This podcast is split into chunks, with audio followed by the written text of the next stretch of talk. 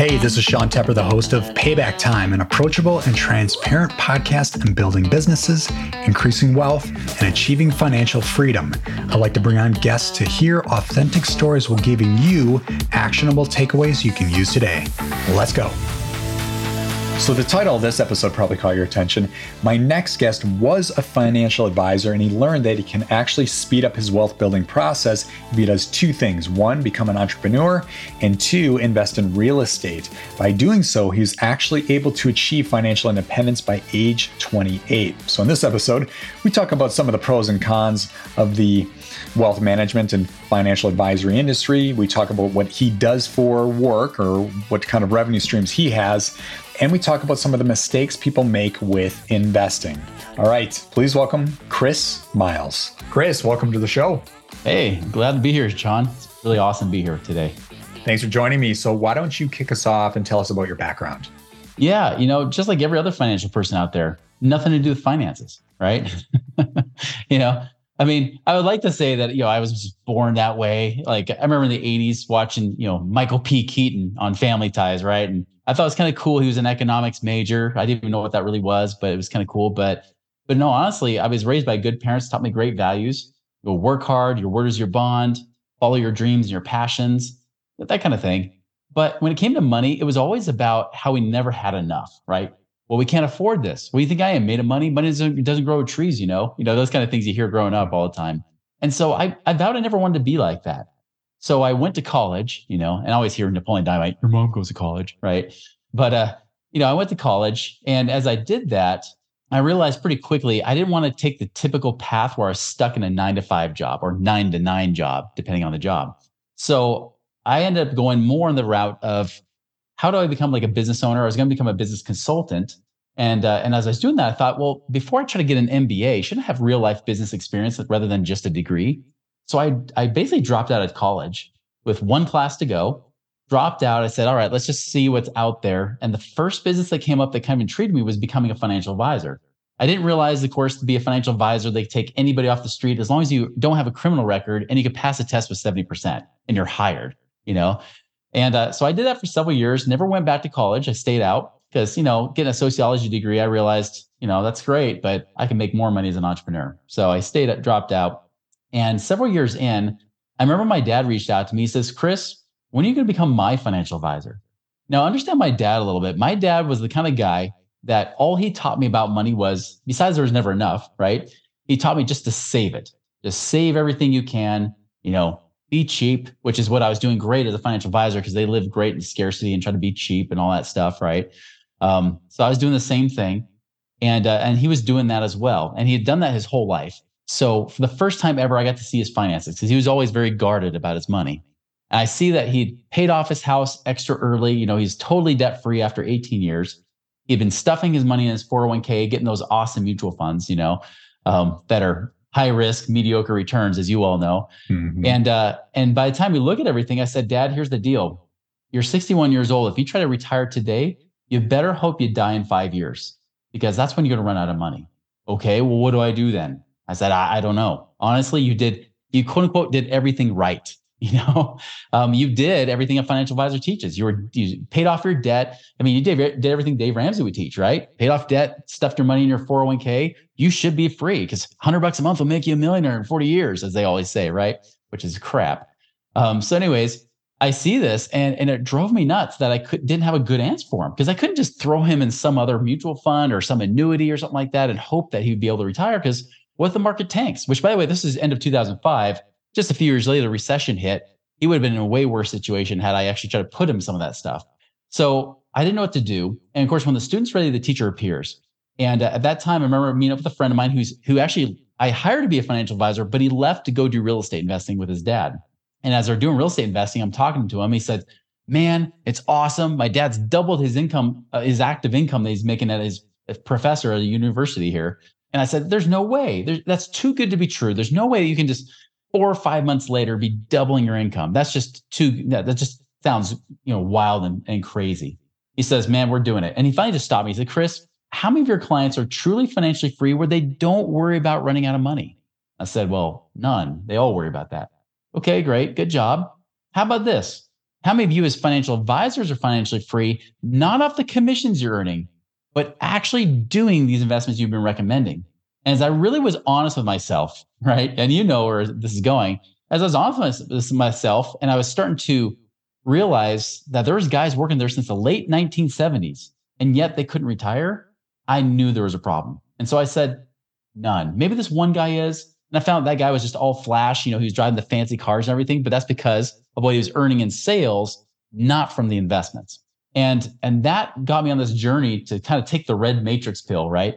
And start going down this path of learning about alternative investments. And at the same time, I was actually, I was already starting to doubt what I was doing as a financial advisor because I actually became a, a, a stock coach. I started teaching people how to trade stocks and options. And when you start talking with a lot of other traders, you start to realize, wait a minute, you know what? The things you teach as a financial advisor are so stupid. You know, like, you know, you got to diversify when you don't really diversify at all in mutual funds. You're really just in the same paper asset class, you know, and they, and, and really you just water it down to where you make nothing. And uh, in fact, I mean, just interesting note. I mean, just the S&P 500, people talk about even trading the ETF. I mean, the ETF has only done 7.73% in the last 30 years as an average actual yield, right? So how do you do that? You know, and and so as a result, I started to see this whole other world that I would never be taught as a financial advisor. That's when I started to take different paths. I started focusing instead on passive income. How do I actually generate passive income, whether it's real estate investing or whatnot? And the next thing I know, later that next year, I'm 28 years old. I'm able to quote unquote retire, right? I have enough passive income coming in that I didn't even have to work. I didn't even have to coach people trading stocks either. I was I was literally just doing that as extra gravy on top. Um, and that's and that's kind of what got me to realize it's not about how much money you accumulate in mutual funds because you're, only supposed to live on now. They're saying the number should only be two to three percent a year of mutual funds, um, which is crap. Right. Think about it. You save up a million bucks to live on twenty or thirty thousand a year. You're like a millionaire living in poverty, right?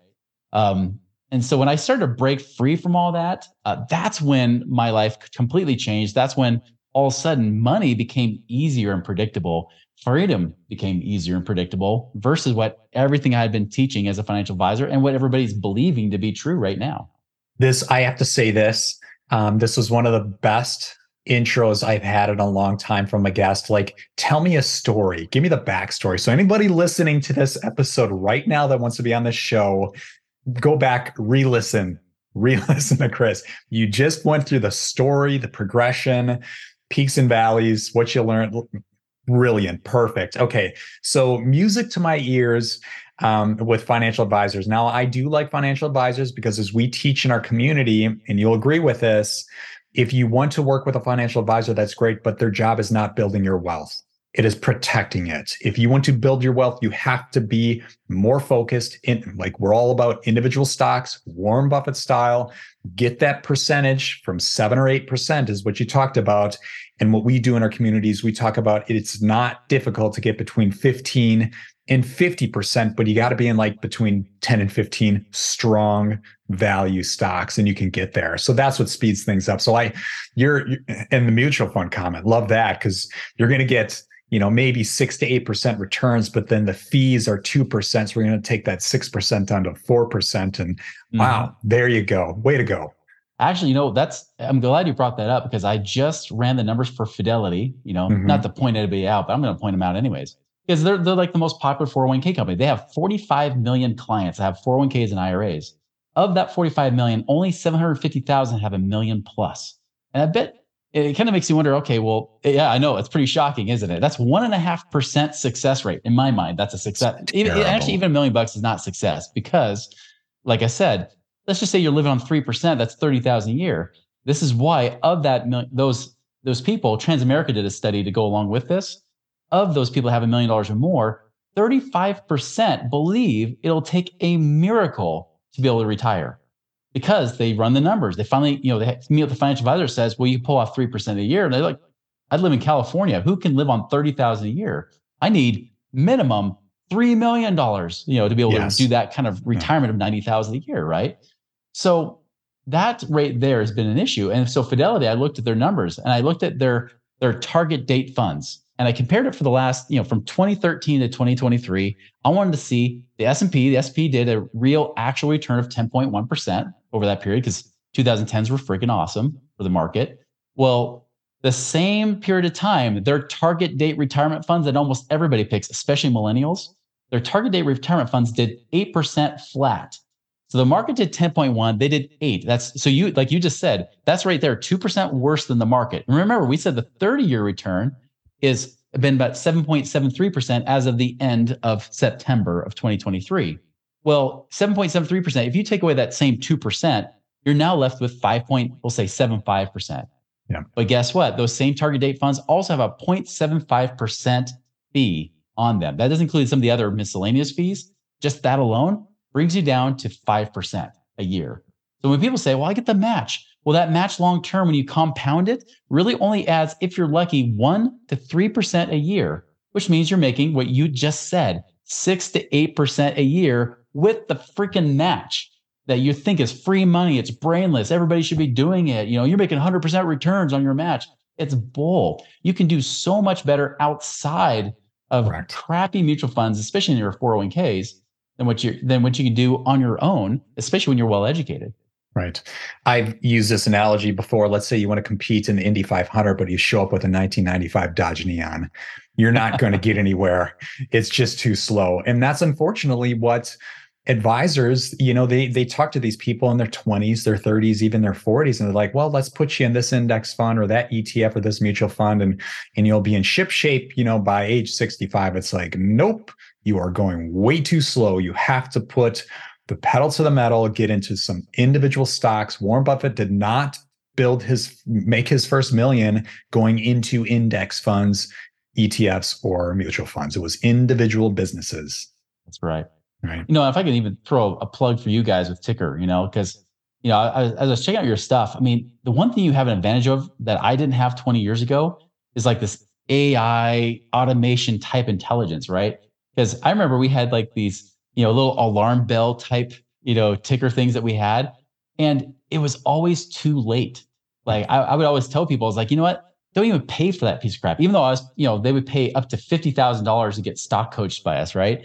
I'd be like, you know, honestly, those stupid little alarm bell things take too long. Like just do it on your own, do basic fundamental analysis, and then do mostly technical analysis. And, you know, and if you take some, you know, you find the actual most productive things to look at, yeah, you'll be able to find the right picks and you'll, you'll be right, you know, most of the time, you know, at least right. you'll make money. You should be able to make money, uh, even though you might lose more times. Of course, if you minimize your losses, stop loss, all that stuff, right? You can maximize your gains, let your profits run. Yeah, you can make mm-hmm. more money even if you had a 30% success rate.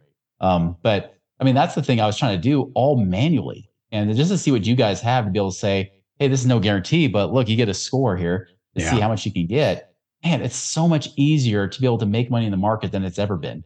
It it really is. You've got the tools um, at your disposal. I'm, I'm biased here, so shameless plug to Tykr. I created it to help myself mainly, but yeah, thanks yeah. thanks for the call out there, and we'll definitely chat more about it after the podcast. What I'd like to do next is because my my audience is pretty analytical and they like to dive into some of the details.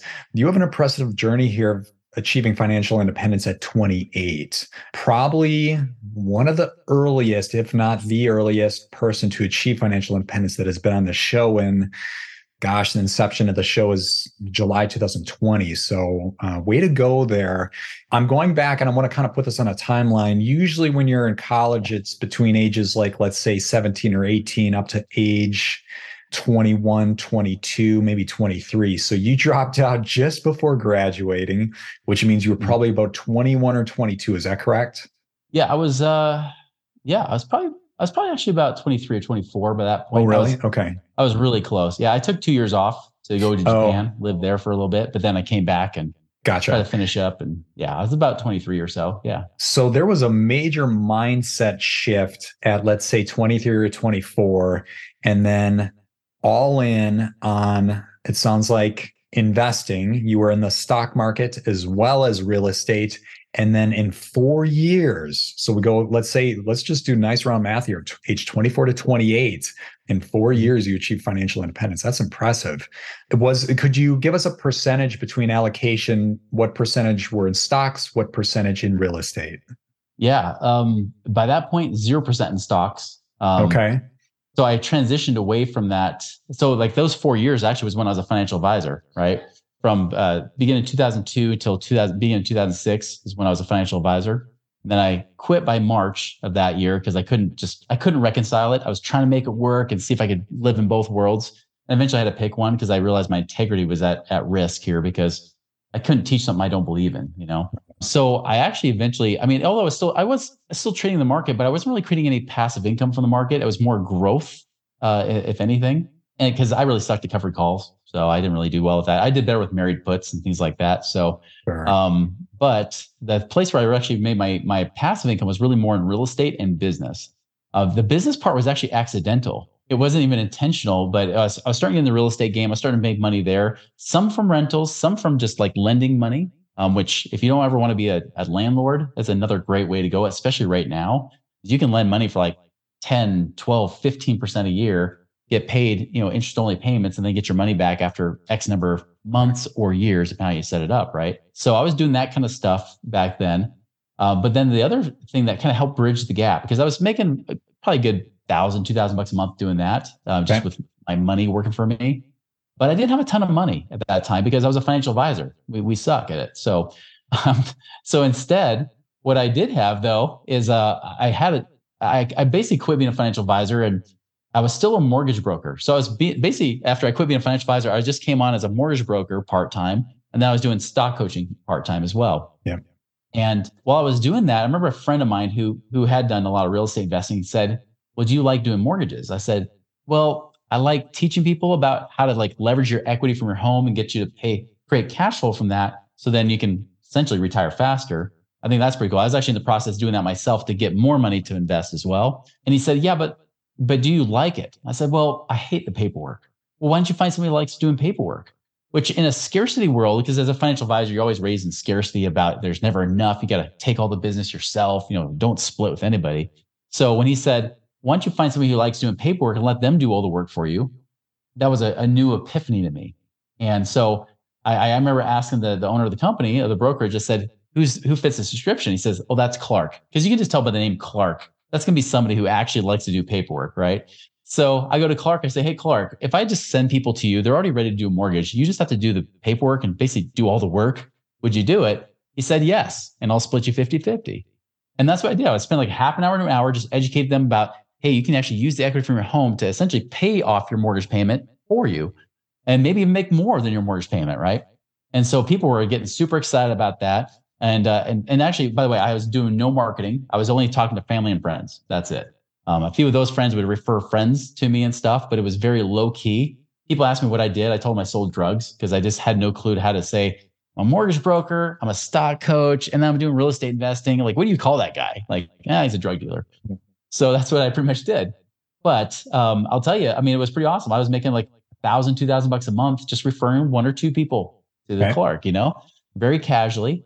And then I thought, well, I can do that with other businesses. And so like there's a wholesale jeweler in Salt Lake City. I'd send them business because people would save like, you know, they'd pay a third of the cost for a wedding ring, right? So I'd send them there, you know. Um, I remember there's like other businesses I started connecting with just very casually when people would keep asking me the same thing, like, do you know that does blank? I would connect them. So with those between that, those streams of income plus the real estate, I was making about four or five thousand a month, and my expenses at that time were only thirty five hundred a month. So that's nice. That's really how I did it faster on the real estate side, it probably would have taken me an extra couple years to get yeah. to that same point to do the same thing. But the thing was amazing is, you know, the business side as well really helped amplify that where I was literally working like less than a four hour work week, you know, before Tim Ferriss wrote the book, right? Yeah. It was, it was pretty, pretty shocking considering I worked and slaved so hard, sometimes 40, 50 plus hours a week as a financial advisor to maybe make that same income. Yeah. So it was, that's, that's really the secret of how I did it. It was a combination of things together. And then, yeah. yeah, at the same time, I was still doing a little bit of trading and stuff on the side. So that was just gravy. Sure.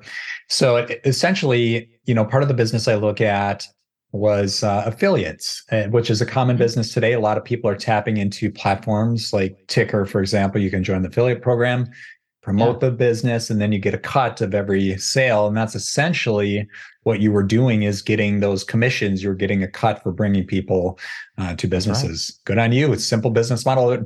I know affiliate marketing wasn't uh, the phrase wasn't so popular back then in the 2000s. Yeah, um, it wasn't a phrase I even knew of and then back right. in the 2000s. Now, now yeah. it's like super common. Everybody on like Amazon affiliates and YouTubers uh-huh. you see in their show notes are always promoting something. You know, they're not always, but in many cases are getting some kind of affiliate commission. But anyway, pretty straightforward business model. Drug dealer sums it up. I like that approach. the back then it was confusing. Like, what is this? What do you do? I get it. I totally get it. Yeah. Awesome. Um, let's dovetail into uh, what is your business called and what does it do? today? Yeah, my business is Money Ripples. And essentially, the whole goal of it is how to get you to the point where you're work optional. You work because you want to, not because you have to. Um, and we do that with two main strategies that we do best, better than anybody else. Um, anything else, we always just refer out, right? But um, one thing we do really well is, is, a strategy called infinite banking, which can actually be used even when you're doing stuff in the stock trading world too. Um, using like life insurance, by using it to invest and get your money to pay you in two places at once. Yeah. And then also looking for other ways to create passive investments. And so when I say passive, I really literally mean passive, right? I don't mean like, you know, um, yeah, maybe you have some of these people on your show where they say, hey, you can do passive investing with real estate, but then setting up a brand new business doing flipping or wholesaling or something like that. And and that's not that's an active business model, right? That, that's something that you're gonna have to work and work and work to make money. Yes, you can make great money, but it's not passive. Um, I look at it as passive. I mean, I even had a guy who actually was a, a options coach. He actually he actually was online showing people how to trade options. He came to me. He says, "Okay, Chris, like I like doing options and all, but can I just do something I don't have to do anything for? can I just get my money to do something else where I won't have to manage it?" And I said, "Yeah, you can do some other stuff, so we can kind of diversify your what you're doing in in your your uh, stock investing world, right? And so nice. options investing in his case." And so we did, you know, and and uh, got him to do things like you could have real estate properties and whatnot, but there's so many ways to invest in real estate outside of that, create passive income. Like I mentioned, lending is one way, but you could also invest in equity deals where you partner with other people, pull your money together to go into like buy an apartment building or to go and buy self storage units, which is not recession resist. Well, it's more recession resistant. It's not recession proof, right? But resistant more so. Yeah you know, you got things like that. There's oil and gas you can get into as well. And I don't mean like in the Chevron, right? I mean like literally going into like oil and gas where you get paid on the land, the rent of the land, and you get paid royalties from the drilling. You know, so there's there's ways you can have real equity and real ownership in things. Uh, not to mention you could of course, you know, have debt funds where again you can loan your money out, investors just pay you a flat, you know, contractual rate of return, and you get paid on that too. So that's kind of what we do for people is like we get those two strategies work together. Of infinite banking to get your money to pay you twice while you're of course passive investing as well. So you're getting both of them yeah. working together so it gets you out of the rat race faster. And then you choose what you want to do. You can keep working the job because you want to. Like i kept stock coaching because i didn't know what to do with my time as a 28 year old sure. So i kept doing it right? Um, same thing with you. You could keep working part-time but the cool thing is you don't have to keep working. You're work optional. You can take that year off if you wanted to, and or you're not. You know, you can just sure. really get, get to have more time freedom, which is the whole goal. Um, I want to. This is not a pause point, but I kind of sometimes like to break the fourth wall and talk to the audience to kind of bring them in the conversation. So just to take a step back, all the revenue streams that Chris has talked about have actually been talked about in the show before. Just to summarize, the infinite banking philosophy, and of course, Chris, you can step in and correct me if I'm wrong here. But infinite banking is a a life insurance product. Let's say you were to um, put $50,000 into a life insurance product. That product could be earning six to 8% a year. And then you can actually let that continue to earn six to 8% a year. And you can pull that $50,000 back out and then you can put that somewhere else. So, in other words, it's building um, at six to eight percent. Slow and steady wins the race. Is like we talked about earlier. It's not going to accelerate your wealth, but it is moving in the right direction. And you could technically put that fifty thousand dollars into another investment, such as a stock market or real estate. So, like you said, building wealth in two places at once. It's a it's a pretty cool strategy. Um, yeah. Is that correct? Yeah, pretty much. I mean, uh, okay. one thing I'll give you is a warning with infinite banking in general. Mm-hmm. Like, it's pretty cool. Even though you have guys like Suze Orman and Dave Ramsey say it sucks, but so do they. and and and in some ways they're right because a lot of people that talk about infinite banking because they're insurance agents and not investors, that is the biggest danger you have because they, they'll often just say, "Well, I only make money because of this. This is my career." Mm-hmm. They'll do different things that won't give you the best deal possible. Uh, in fact, when I came out of retirement the second time, because I got my butt kicked during the last recession, so I was back in the rat race, had to get back out by 2016 again. um, when I did it, I got pulled out of retirement again because I taught an investor, a podcast host, how to do this infinite banking strategy.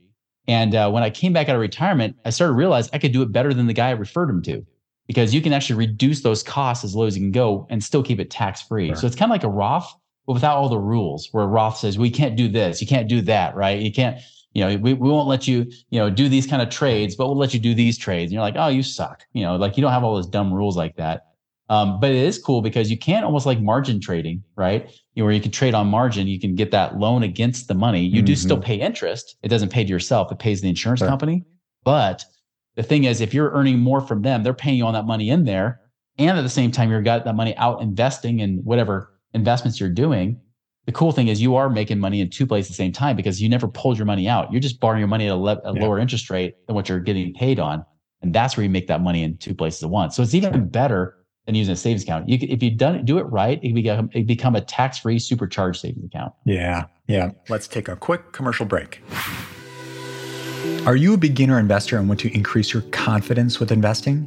Tykr EDU is now live, which includes investing courses. The first course is titled Stock Investing for Beginners, which includes over 60 videos that take you through modules including overcoming myths, the difference between stocks, ETFs, index funds, and mutual funds, investing versus trading, the number one reason why stocks go up and down, knowing when to buy, knowing when to sell, increasing confidence how to invest your first thousand dollars, and real life examples. It's like looking over my shoulder to see how I buy and sell stocks.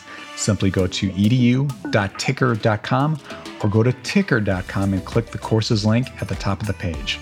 Okay, back to the show. Yeah, and, and, definitely uh, going back to the audience here, definitely reach out to Chris if you want to learn more. Again, I've had other people on the show talking about that. And then with real estate, you know, right away people think of like, oh, I've got to buy a home and then m- manage the home and fix toilets and change lights or whatever it is. Yeah. You know, most of the real estate investors we've had on the podcast have graduated from that level of investing to um, multifamily and making sure you have a property management company maintaining yes. the property. You pay them. Usually, the going rate is between eight and fifteen percent of the monthly rent per month. That way, you get the peace of mind. And if a renter leaves, they will help fill the spot as fast as possible because you want that continuous cash flow. So um, that's a strategy. And then uh, syndications have been talked about on this podcast, which you're probably familiar with, where you've got a large, like a hundred unit or a thousand unit uh, series of complexes, and you invest in the fund, and then you get paid usually around 10% per year of what you put in. But that's a great, I think of like if you achieve financial independence or um, you're retiring, there you go. There's a tax sheltering strategy. And if you put in like, let's say a few hundred thousand dollars, you're getting guaranteed kickback, you know, every year. Now I'll tell you my favorite one right now. Again, it always changes, right? That's why, you know, I kind of diversify in yeah. this space a little bit. But the one that's been doing the best for me right now is actually a business partnership where I essentially partner with guys to go and buy and sell raw land. Because raw land is one that's not often mentioned because most people think you can't really cash flow raw land.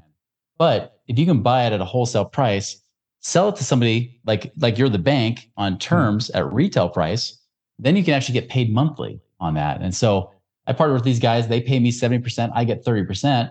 Um, it does take about, you know, 250, 300 grand to get started and get yep. that money invested and working. But I mean, right now, I mean, that, that money's kicking off about 76, almost 7,700 bucks a month for me. So that's great. Uh, there's so that, many. That's the cool thing. It's like when you start to realize what's a, a, out there and available. And I know you teach about this all the time too. Mm-hmm. You start to look at stuff like you know the traditional financial advising, which they tell you they're trying to grow your money and they'll try to throw you in all these indexes stuff, which means they don't do squat, but they get paid whether you make money or not. That kind of crap. Like you start to realize it's just a joke. Like there's just no reason to even, uh, you know, no offense to any guests you've had, but I, I really don't see a whole lot of reason to keep a financial advisor unless you just cannot let go. Like, oh, but still, Dave Ramsey says so. It's like, yeah, but Dave Ramsey, okay. you know, made all of his money in his business and real estate, not in his mutual funds. He did that later, you know. So correct. You know, you yeah. can go do mutual fund stuff, but Dave is an investor, right? Just like you're being taught in this show, you're taught to be an investor. That's what he is first and foremost. Do what the successful have done, not what they te- preach to you down the road because they think you're too dumb and to handle it. That's yeah. just not true. I think people are way smarter than most experts out there give people credit for. Absolutely. Um, the land uh, investment was that Mark Podolsky? It actually was, yeah. Yeah, He's one of my partners there. nice. I've had Mark on the show. I don't want people well. to know because there's like a two-year wait list on this, but yes, he's, it's awesome. He's, that's funny. He's been on the show as well. So we're kind of hitting all the revenue streams you're you're involved in are all legitimate, and my guests have talked about those in the past. So that's great. Now, when people come to you, you're you're structured as a financial coaching business, correct? Um, so correct. people, do they pay you like? Um, I like to dive into. You can give me ranges here because I like to find out. Like I usually ask people if you have a service business or a product, what are you charging? Are you charging like a project fee, maybe a monthly fee? What is the high? Or from, go from the low end to the high end. Yeah, absolutely. Now the infinite banking side, which is separate, we don't charge anything for that because we get paid from the insurance companies, right? Correct. Um, even though we cut down the commissions as low as possible. On the consulting side, like the coaching side you're talking about there, that one we we charge anywhere from like 7,500 to 15 grand, depending on the situation generally speaking, we want people to have at least 150,000 that they could be investing. Uh, the reason is this is because usually on the low end, people can make at least 10% a year on the investments that we have, you know, available. You know, again, we're not investment advisors. We don't break that that legal line there, but we are strategists and help you figure out where to find the money and how you can use it best and what kind of investments are available because we have this, you know, 20 plus different investment operators like Mark, for example, mm-hmm. is one of mm-hmm. them that you can go to you know, and and uh, we kind of help guide you along to say, all right, if you want growth, here's investments that might fit best there. If you want cash flow, here's investments that fit best there. But you know, we help you with that part, but you ultimately pick which investments you want to do. And uh, and the and the reason we only charge 7,500 to 15 grand is because we want people to make at least double in the first year. You know, so you know, for example, they got $250,000. We think they can easily make 25 grand. You know, it won't be from month one because usually people take like the first three months researching and trying to learn about it. Of course. Once they're ready to start getting money in, that's when the money starts trickling in, whether it's the next month, the next quarter, six months down the line, just depends on which investments you pick. But then they start kicking off cash flow on a pretty regular basis. Yeah. Now to the audience here, if you're you know you're using Tykr to invest that's great you'll accelerate you're doing it yourself um, when you get to tax sheltering strategies that's where real estate is a good play. And again i'm i'm not a big fan of like owning one or two properties and then you're fixing things and, then you're you're handcuffed to the machine like you would in a corporate america and you have to service it. You want that passive income. So that's why i more i gravitate towards more multifamily or larger syndicate. But it sounds like you have other options. I think the land play as well. Mark Podolsky's episode was outstanding. I actually quick snippet on him is I've been following him for years on his he's got a daily newsletter and I'm just learning about land investing every day. It's pretty cool stuff. They, it's one thing they don't make more of, more land. That's right. Exactly. Right. No, it's pretty cool. And uh, I mean, I always told him, I said, man, if you ever create something where I don't have to do like learn to do what you do, mm-hmm. that would mm-hmm. be amazing. Like, can I just invest with you? And he's forever. He was like, no, can't do that. Then I found out from one of my clients who talked to him said, oh yeah, I got a partnership with Mark right now. I'm like, what?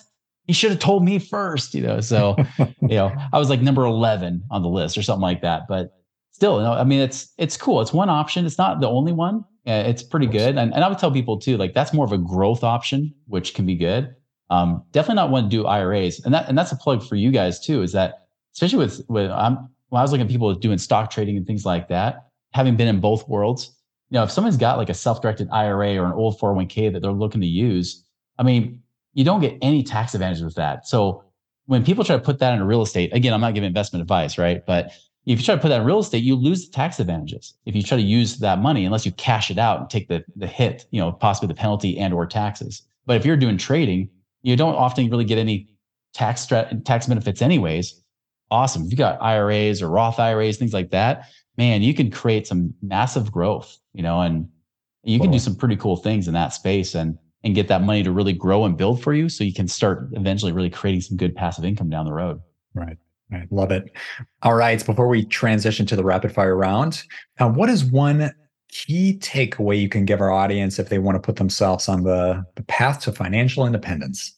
Yeah. Here's the advice I generally give get lean, get liquid, get out the first thing I, am saying, because I've noticed this becoming a trend, like people got kind of complacent, especially after 2020. It's like everything got simple and now it's complex in people's lives again. I think people are craving that simplicity, really getting your I'm not saying live cheap. Don't live on rice and beans and all that junk that you hear people say. Don't cut out the latte every day and things like that.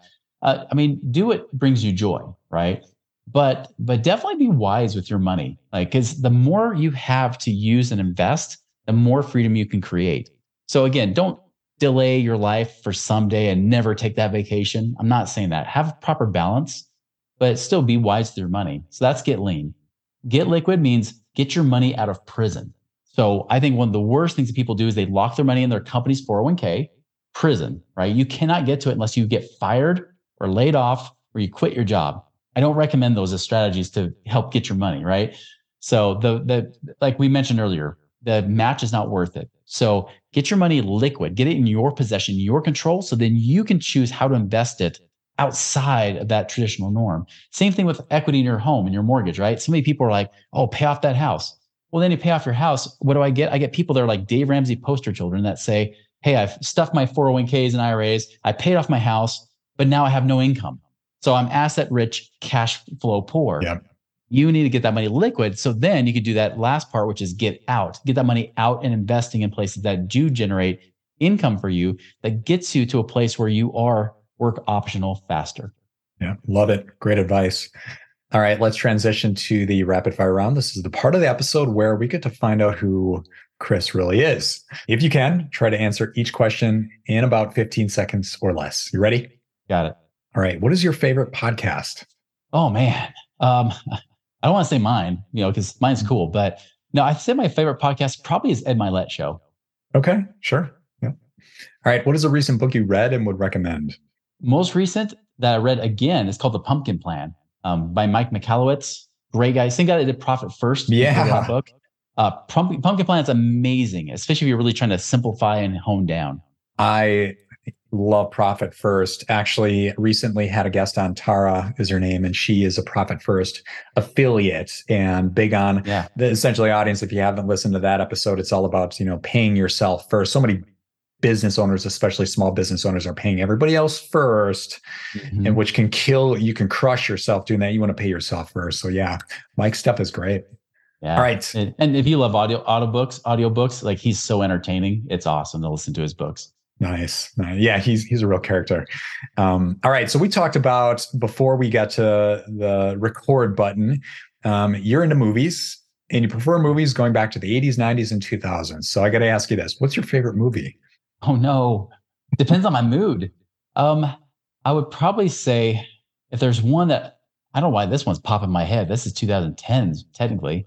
If I'm looking for a good comedy, maybe romance or like a rom-com or something like that, pretty much anything with Ryan Reynolds is good. But the one Mhm. that popped in my head, I don't know why, was the proposal um, with him and Sandra Bullock. Really? Like, eh, I- if I just want a good laugh, like, and maybe it's just because I'm a Ryan Reynolds fan. Like, Mhm. almost anything by Ryan Reynolds, I love. So that could be why. Uh, but if I were to go more retro back, I mean, the one movie I probably watch my, have myself watch over and over is, uh, I mean, I'm a huge Star Wars buff, but Mhm. uh, even that, I would probably say the thing that keeps popping in my head is Goonies. I love Goonies. Like that was filmed right where I grew up in Oregon, you know, so it's kind of nostalgic for me to to watch that movie. Uh, one of my favorites as a kid, I actually was able to visit the Goonie house in Astoria. Not go in it, Yep. of course, but you can uh, walk by it. My wife and I took a trip from Seattle down to San Francisco, and I'm like, she knew it right away. We- We're stopping at the famous, um, what is it, Sugarloaf Rock? Is that it? Oh, the Haystack Rock. Haystack Rock. That's- That's it. Yeah, where you, And they line up the thing. Yep. Yeah, yeah. And then, of course, I had to walk up to the house. Great experience. We'll stop there because we could talk all day about the, Goonies. the Goonies. All right. A few more questions here. What is the worst advice you ever received? um, uh, this is this is advice that just came to memory the other day. It was actually when I was a financial advisor. Um, it was of course a guy that was Chinese that was just like workhorse, and he just said, "Listen, you can't work too hard because eventually you'll pass out and get put put in the hospital. So just work your work your tail off, right?" It's almost like Gary Vaynerchuk's type stuff. You know, advice is like you know hustle and, and grind. I think it's some of the worst advice I've ever received. You know, because it's okay to have some of that for a season, you know, especially when you're starting things off, but that is not a lifestyle. That is a sure way to just have a crappy life. Yes, thank you. 100% agree. All right, flip that equation. What is the best advice you ever received? The best I ever received is actually when I was starting to learn and get into this world of alternative investing. And they broke the formula for making money for me. I realized asking the question, how do I make more money is a dumb question. Instead, ask, how do I create more value for more people?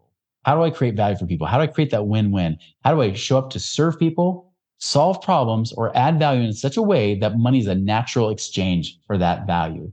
When I realized that money was about value and not just getting money, then all of a sudden money making money became easy because I was always about how do I help people get what they want? And then as a result, money is just an easy byproduct of yeah. that. Yeah. Love it. All right. One more question. Here's the time machine question. If you could go back in time to give your younger self advice, what age would you visit and what would you say? Oh, I would probably go back to the age, you know, probably about age 15, because uh, not, not many people know this, but I was a very re- shy, reserved kid, like the kind of kid that sweats when he has to talk to more than one person at a time. So I was really shy. And if my 15 year old self would see my 46 year old self right now, he'd be like, who is that guy? Seriously. But I know at 15 years old, I was reading the autobiography of Malcolm X. I was I was starting to think like maybe I could maybe I have a voice in me that could come out. So I would just say to him, just be comfortable being you, right? Just be you and do the best you can at just making more just be more of you, right? Like be the better version of you as you can. That if I would even done that even in my 20s, right? And stop worrying about trying to be like somebody else and being inauthentic and just being a hoser, basically, right? You know, I would I would totally be I would I would have had a much higher level of success by this point had I done that. Right on. Love it. All right. And where can the audience reach you? Yeah, you can go to our website, moneyripples.com. That's R-I-P-P-L-E-S, not moneynipples.com or not that kind of website. So moneyripples.com. Um, or you can follow our podcast, Money Ripples Podcast. Awesome. All right. Well, thank you so much for your time, Chris. Appreciate it. It's been such a pleasure, Sean. Thanks. All right. We'll see you. Hey, I'd like to say thank you for checking out this podcast. I know there's a lot of other podcasts out there you could be listening to, so thanks for spending some time with me. And if you have a moment, please head over to Apple Podcasts and leave a five star review. The more reviews we get, especially five star reviews, the higher this podcast will rank in Apple. So thanks for doing that. And remember, this show is for entertainment purposes only. If you heard any stocks mentioned on this podcast, please do not buy or sell those stocks based solely on what you hear. All right. Thanks for your time. We'll see ya.